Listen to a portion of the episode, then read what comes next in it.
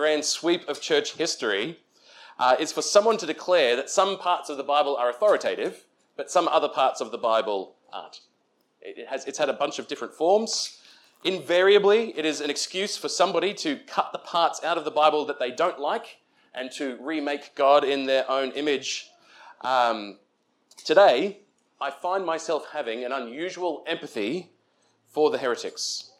And so, on the day when I eventually decide to go full cult leader and declare myself the paraclete and start overriding the Bible, it's not when, it's if. No, it's the other way around. It's not if, it's when. This part of our Bible that we'll be considering today is going to be the first to go out into the bin.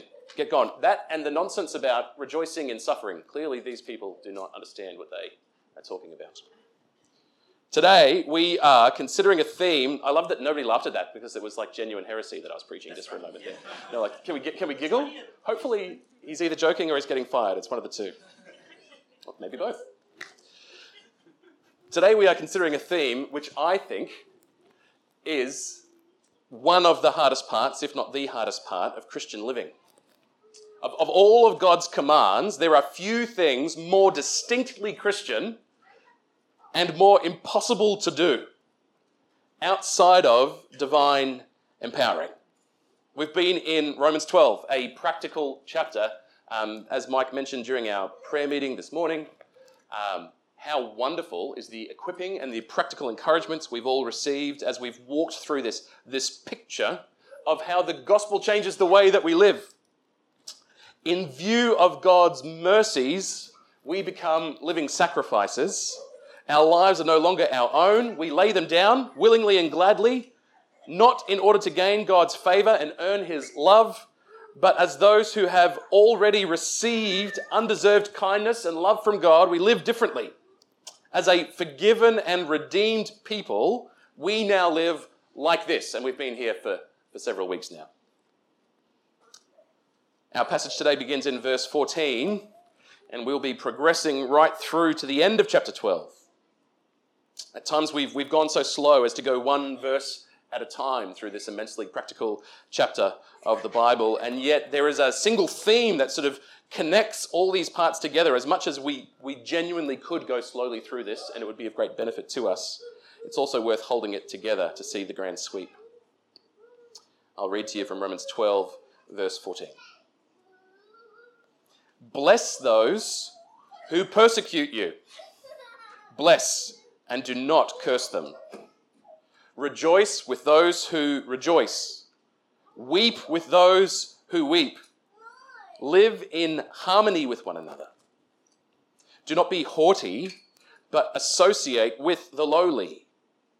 Never be wise in your own sight. Repay no one evil for evil, but give thought to do what is honorable in the sight of all if possible, so far as it depends on you, live peaceably with all. Beloved, never avenge yourselves, but leave it to the wrath of God. For it is written, Vengeance is mine, I will repay, says the Lord. To the contrary, if your enemy is hungry, feed him. If he is thirsty, give him something to drink, for by so doing you will heap burning coals on his head. Do not Uh, be overcome by evil, but overcome evil with good. There is a common thread that runs through this entire passage. It is this gospel grace changes the way that we interact with others. It changes the nature of relationships for the Christian. It fundamentally shifts the way in which we interact with other people as Christians, we treat people differently than how we did before we met Christ. That's not, that's not particularly surprising thus far, is it? Jesus told us that the two greatest commandments in the Bible are first of all, love the Lord your God with all your heart, with all your strength, with all your mind, and all the other bits that I'm forgetting. And the second greatest commandment was to love your neighbor like yourself. And so part of being a living sacrifice is that we are to love our neighbor. And thus far, we all clap and say, How wonderful. We, we, we appreciate this. We enjoy this about God and the way that He calls us to live. We are pro love. But in this part of Romans 12, we are getting more specific as teeth. It starts to define what loving your neighbor looks like in a way which is entirely uncomfortable. Because now we're talking about a theme which has strong emotions attached to it. These commands touch the nerve of how it is that we do conflict with others. Christian community is gracious. Christian community is gracious. Grace is undeserved kindness.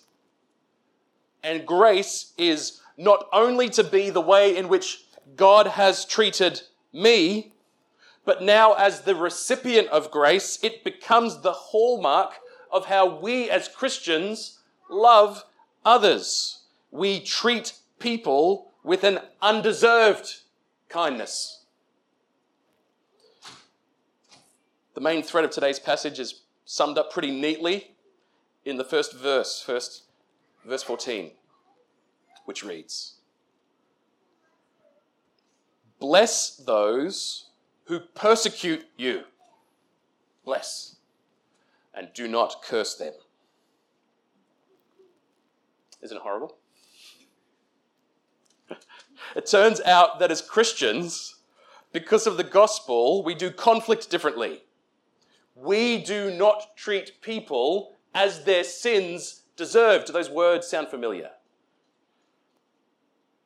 Not just here at church do these, do these commands apply, not just here in this one passage in the Bible, but at many points throughout the Bible. We are called to turn the other cheek. That's the Sermon on the Mount. And to seek the benefit of our enemies. It's radical. If that command sounds easy to you, you have yet to realize what the Lord is saying to us. This is devastating. This is one of, if not the hardest parts of Christian living. I would be pretty certain that most of us, older than the age of a small child, can think of a person who has treated us unfairly in a way that has left a, a, painful mark on our lives that remains with us for a long time. Someone who has persecuted you. And if we think about those events f- for more than just a moment, if, if we give emotion just, just a chance to catch up with our mind, we find ourselves reliving the pain of being powerless, the injustice of being wrongfully slandered or opposed or accused, the seething rage that we feel, and the desire for vindication. We think about it for just a moment, and suddenly we are having arguments in our head with people that aren't even here. Do you do that? I do that with all of you.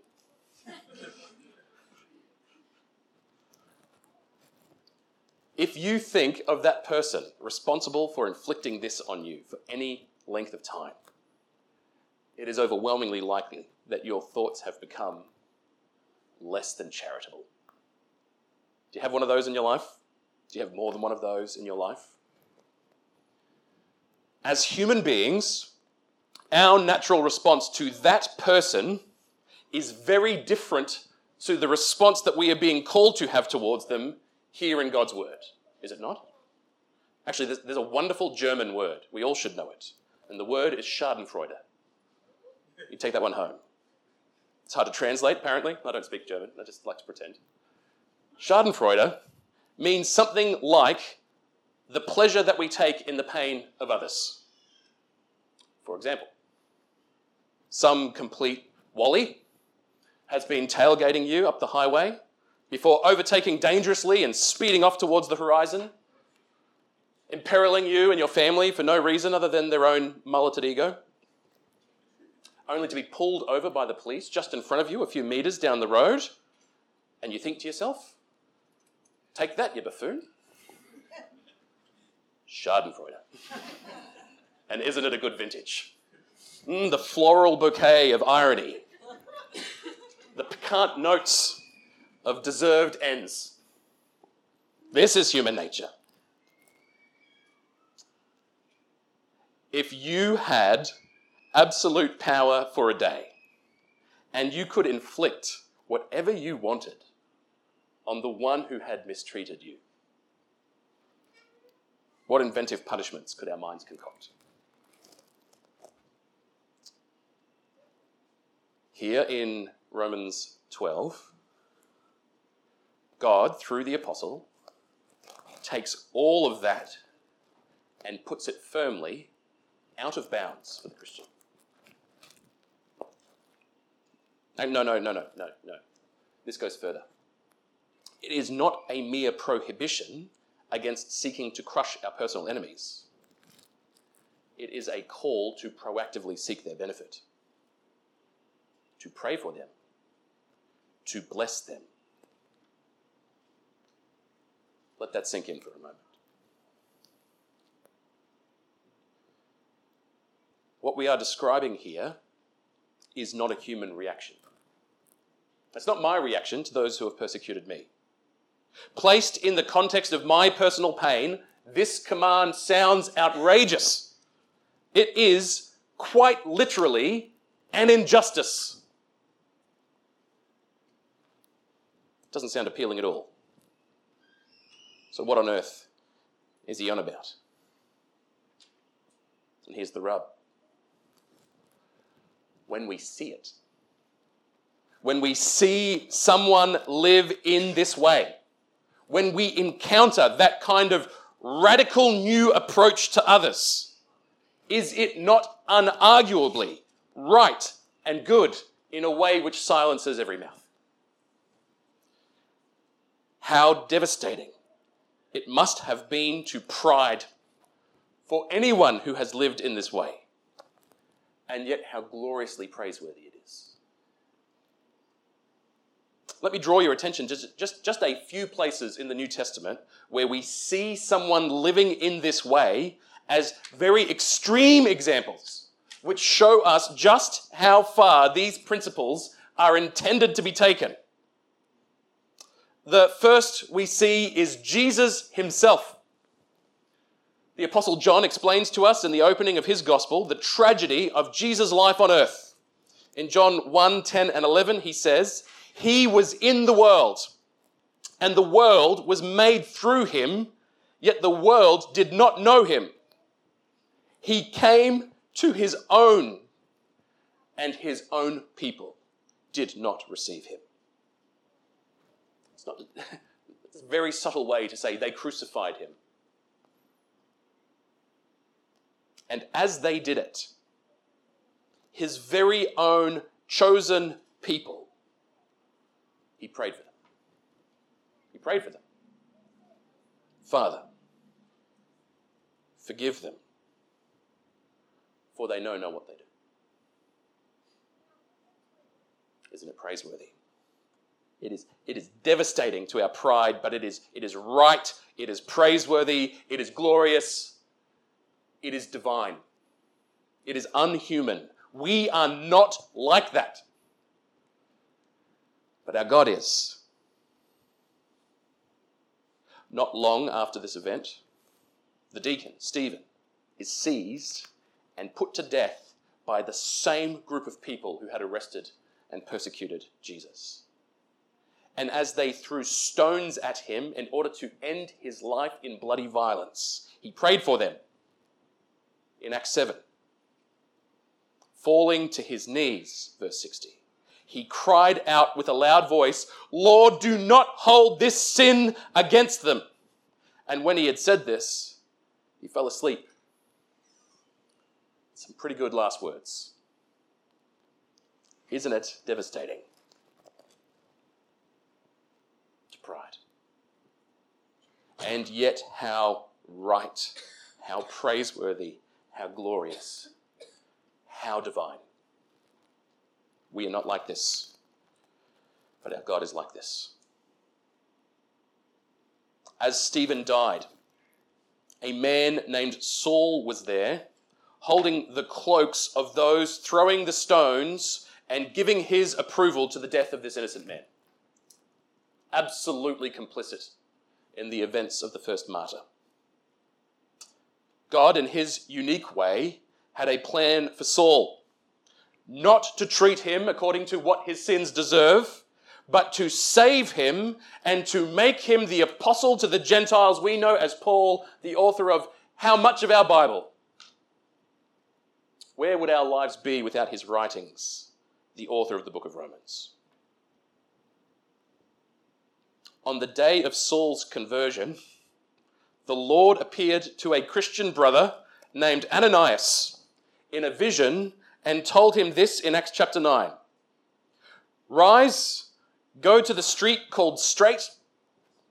I think it might have been called Straight Street. And at the house of Judas, look for a man of Tarsus named Saul, for behold, he is praying. And he has seen in a vision a man named Ananias come in and lay his hands on him so that he might regain his sight. It's quite the vision. Ananias' response to this vision is somewhere in the vicinity of Are you flipping kidding me? Do you not know who this man is? Do you not know what he has done? Do you have, Lord, any idea what this man has been doing to your people, going from house to house, pulling families out in chains and having them thrown in prison? And you want me to go to his house and pray for him? One of two things is going to happen. I'm ad libbing a little bit here. Option A, he's going to arrest me and put me in prison. Or option B, I'll kill him myself. At least if I was Ananias, that's how the conversation would have gone. The Lord explains I have a plan to redeem him and to use him uniquely for my name and to the eternal credit of Ananias. He got up on his own two feet and walked to meet a man he had every reason to hate. And he prayed for him as Saul received the Holy Spirit and was born again with the scales literally falling from his eyes as he gained new spiritual sight with which to behold the Savior. And it's devastating. And it's right. And it's praiseworthy. And it's glorious. And it's divine. And we're grateful that he behaved in that way, are we not? How, how different would the, the sweep of history looked if Ananias had sort of said, No, I'm not going. Away with him. Probably not. Jesus, you know, sovereignty, he'd be fine. It's hard to inception this thing. But we aren't like that, are we? We humans don't respond to our enemies like that. But our God is like that. And that's the whole point. Our God is like that. The call to bless our enemies is a call to be like Jesus. Is this not how he has treated you? He hasn't treated us according to what our sins deserve. He took the initiative in reconciling with us whilst we were still sinners, Christ died for us. And isn't it beautiful and praiseworthy? Isn't it the bedrock of our lives that He is like this? Isn't it divine? He is so unlike us. Brothers and sisters, if we have been so treated, then surely this is how we should treat others. This is distinctly Christian. It is no coincidence that as the, the influence of the Christian faith has receded in our culture, people have become less gracious with one another. In the name of tolerance, many have rejected Jesus because of his narrowness. And what has followed in their wake is ungracious intolerance, the unpersoning of our enemies the lack of redemption. Without Jesus, humans do not do this. It is in Christ alone that we gain the motivation and the power and the reason to fulfill this command. You cannot have one without the other. The world needs us.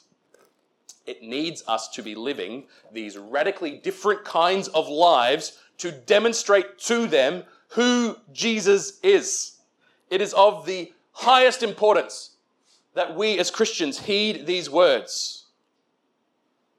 By this will all people know that we are his disciples. This is love, Christian love. Now, as we, as we read this, aren't there some, some glaring, glaringly obvious objections that rise up from within us to the call of this passage? It, like, if, we, if we're being honest, this, it's unpleasant. It doesn't seem immediately appealing.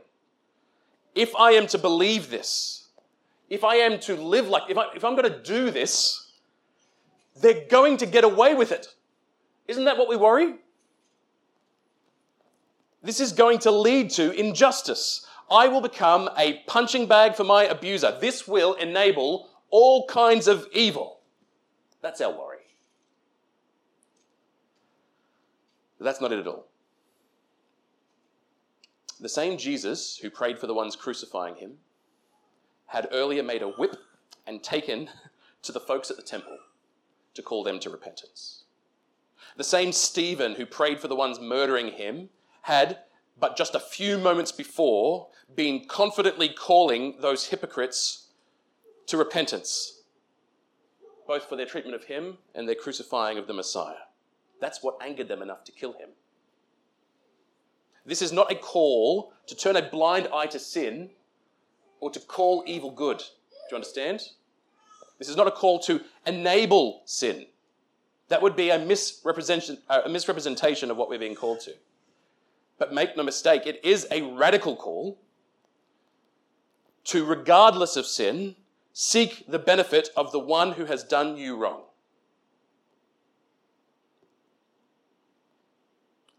We need to live like this. Its effect is so profound in demonstrating the character and call of Christ.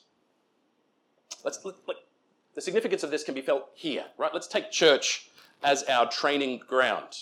We, we are called to live like this in, in all the spheres of our life, but all of Christian living has its first application in the church.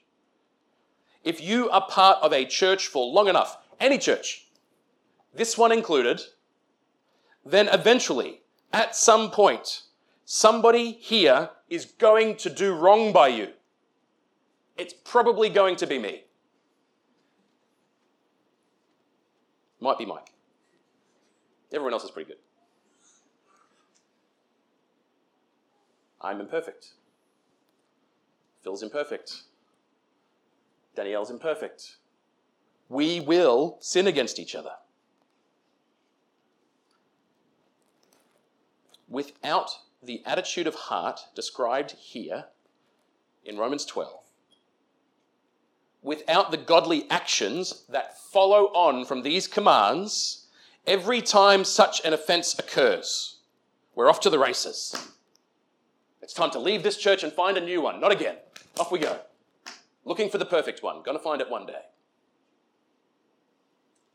It, it's time to, without grace, every offense is an excuse for bitterness, the end of relationship forever.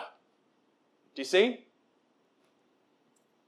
But with this, with this call to love the sinner, the one who has sinned against me, when somebody takes the initiative to live like this, it breaks the cycle of inevitable division and quarreling, which is the history of the human race, and instead it brings about blessing and reconciliation and redemption in a way which mirrors our eternal home.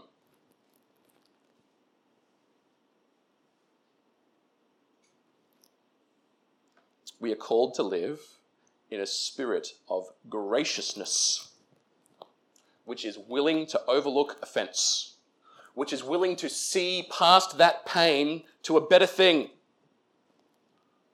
Reconciliation our highest hope. And this call applies here at church, and it applies in your marriages. I don't care what they did. It applies in your wider family. It applies in your workplace. And it applies to how you approach society in general. This is how we treat people. If we all lived like this, the world would be a better place. By this will all men know that we are his disciples. By your love for one another. Do you want to live like this? When, when I hear this, I still have I've still got one last objection. And it's a simple one. I can't do it. It's impossible. I'm not that kind of person. To which the Lord replies, With man, yes, this is impossible, but with God, all things are possible. What is so wonderful about this passage here in Romans 12 is how useful it is in giving us help to live this way. It gives us motivation and it gives us wisdom to live like Jesus. And if we're going to live in this way, all of these themes are going to be helpful to us at some point in our lives. Why don't we consider some of them and we'll, we'll work our way from the inside out.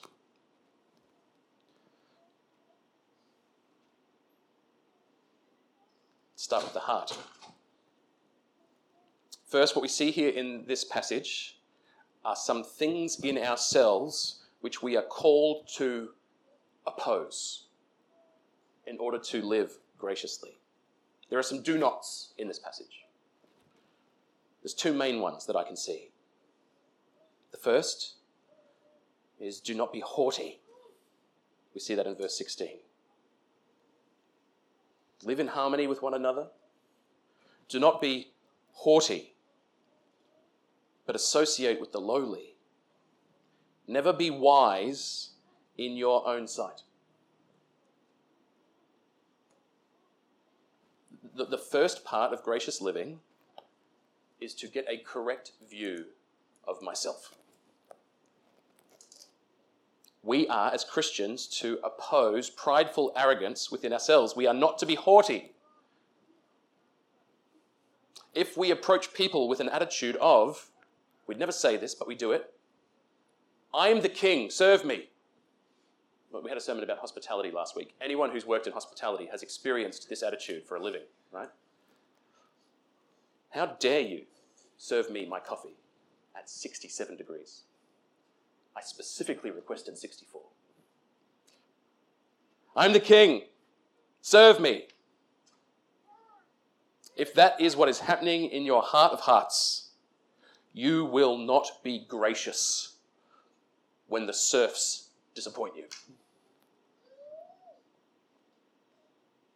But, brothers and sisters, if Jesus Christ himself was not above being gracious to others, if he was willing to take the form of a servant, and you find that it is beneath you to be gracious with others, it may well be because you have grown to have too high a view of yourself that you need to be rescued from. And the first thing that you will need to do in order to live like this is to humble yourself before God, to ask Him to show you the reality both of your own sinfulness and the very real certainty of His gracious acceptance of you despite it. The second do not tells us that we are to restrain in ourselves the instinct for payback. There's a few commands that we came across in our passage. Repay no one evil for evil. Do not be overcome by evil. Beloved, never avenge yourselves. Do not curse them. It's a package of commands, isn't it? This is not saying that if a crime is committed against you, you can't seek justice. You most certainly can, and at times you should. But what it is saying is that we live from a different set of motivations which may well cause us to act differently. I, I, I, seem to remember in the Sermon on the Mount Jesus saying something about if you, if someone forces you to walk with them a mile, offer to go the second mile. We do not always fight for justice for ourselves. We do that in a way which is incomprehensible to those who do not share our hope. If you, if you are like me, there is, a, there is an instinct in us which, when offended, wants to crush and destroy, to give back what I have received. He's going to slander me. We'll see what's left of his reputation when I'm done. Time for Twitter. It used to be emails, now it's Twitter. It's much more public than it used to be. You stole from me? I'm going to take you to the cleaners, and you will never be able to buy a hamburger again. It is that attitude of heart that we are called to oppose within ourselves. There is a difference between seeking justice and seeking vengeance, revenge, payback. Actually, this, this, these commands are really helpful because we're given a concrete reason to let go of vengeance. You ready for it? Leave it to the wrath of God. For it is written, Vengeance is mine, I will repay, says the Lord. Think of the one who has wronged you. Is it not sufficient that they will face his wrath? Do they need to face yours also? They do not need to face mine as well facing his judgment is worse than anything I can do. There is a promise here. When Jesus returns, he is going to make every wrong right. And so I will know on that day that either by their facing his wrath or by their sin having been placed on Jesus and atoned for, that the problem of my persecutors will have been dealt with fully and finally and forever. Nobody is going to get away with it. Perfect justice, uh, perfect justice will reign forever. Depend on it and live like you believe it. Justice will be done. And in seeing that, I am set free. In handing vengeance over to God, I am liberated from the cycle of bitterness which would otherwise define me. They're the do nots. We keep working our way outwards. We oppose the wrong attitudes in ourselves by the grace of God. The next thing that we do is we cultivate the right attitudes, seen in commands like these Bless those who persecute you. Weep with those who weep. Rejoice with those who rejoice. If possible, so far as it depends on you, live peaceably with all. Live in harmony with one another. We cultivate some positive attitudes of gracious love towards others. There is a long standing debate within Christianity. It's over this Does forgiveness take one or two? Can I forgive someone who is yet to repent? Jesus, Jesus told the disciples, if your brother sins against you 70 times in a day, and 70 times he repents, you must forgive him. If he repents, we've got no decision to make. We have a command to obey. We must forgive. But what if he doesn't repent? What do I do then? What if he insists that he is completely in the right and the reason he is carrying on doing it is because he thinks he's perfectly justified? And what if he says that you are a big stupid head for suggesting that he is even a little bit part of the problem and that you should probably go and do some serious reflection about your attitude, Matt, because I've told you this six times already. Shut up, Stephen. Some, some argue. There's no one named Stephen here, is there? That would be a moment. We could talk after the service. Some argue you should forgive him, even without repentance. Others, that you can't forgive him. It means nothing until he repents.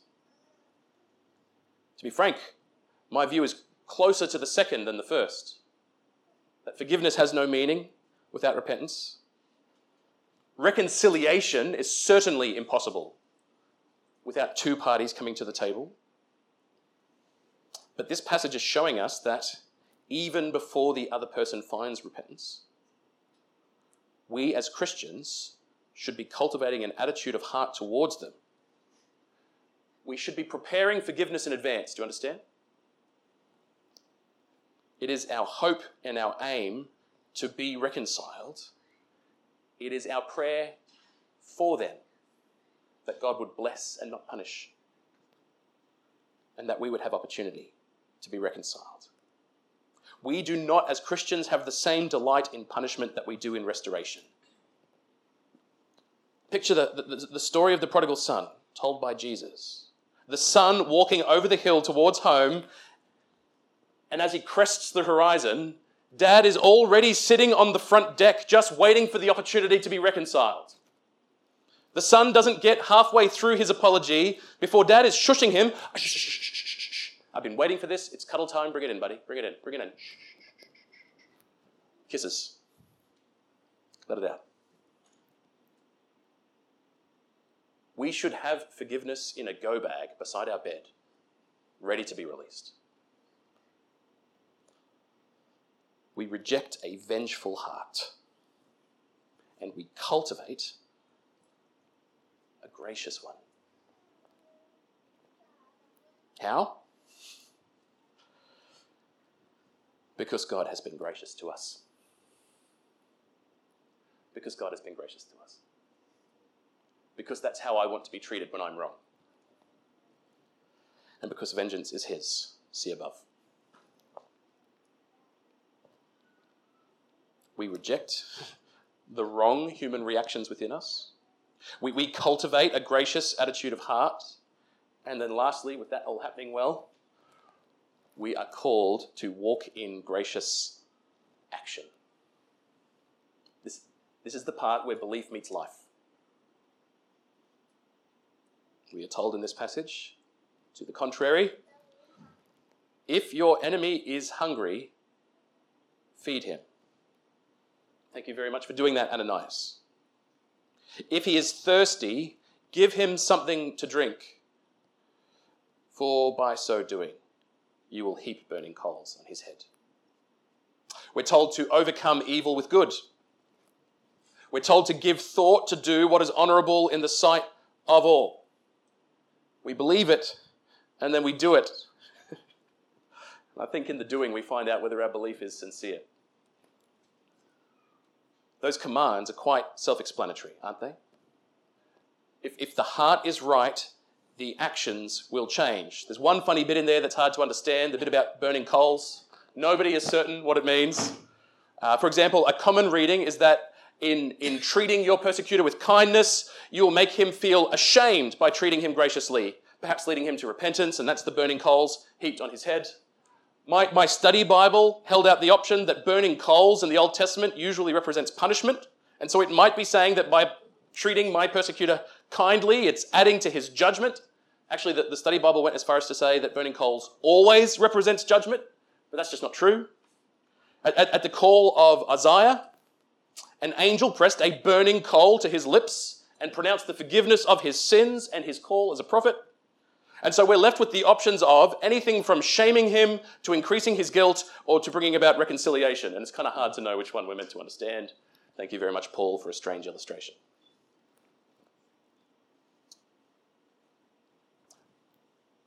getting over that. With practical commands like these, I find it's better to ask a simple question Do I see these sorts of actions in my life? Is this how I live? Do I exchange blessing for cursing? Can you think of a time when you've done that? Is this how you respond to your persecutors?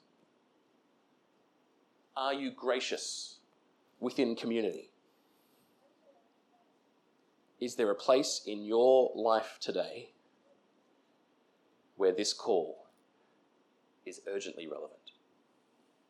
Have got some reconciling to do, so far as it depends on you? Does that sound too hard? There's one thing you can do. You go back to the heart stuff. You've got something to work through with the Lord.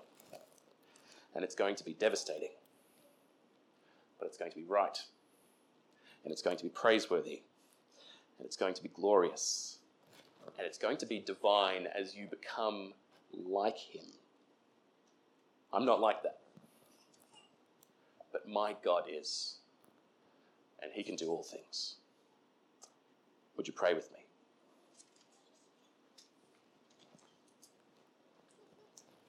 Our Father in heaven, hallowed be your name. Your kingdom come, your will be done on earth as in heaven. Give us today our daily bread. Forgive us our sins, even as we forgive those who sin against us. We pray this in the name of Jesus.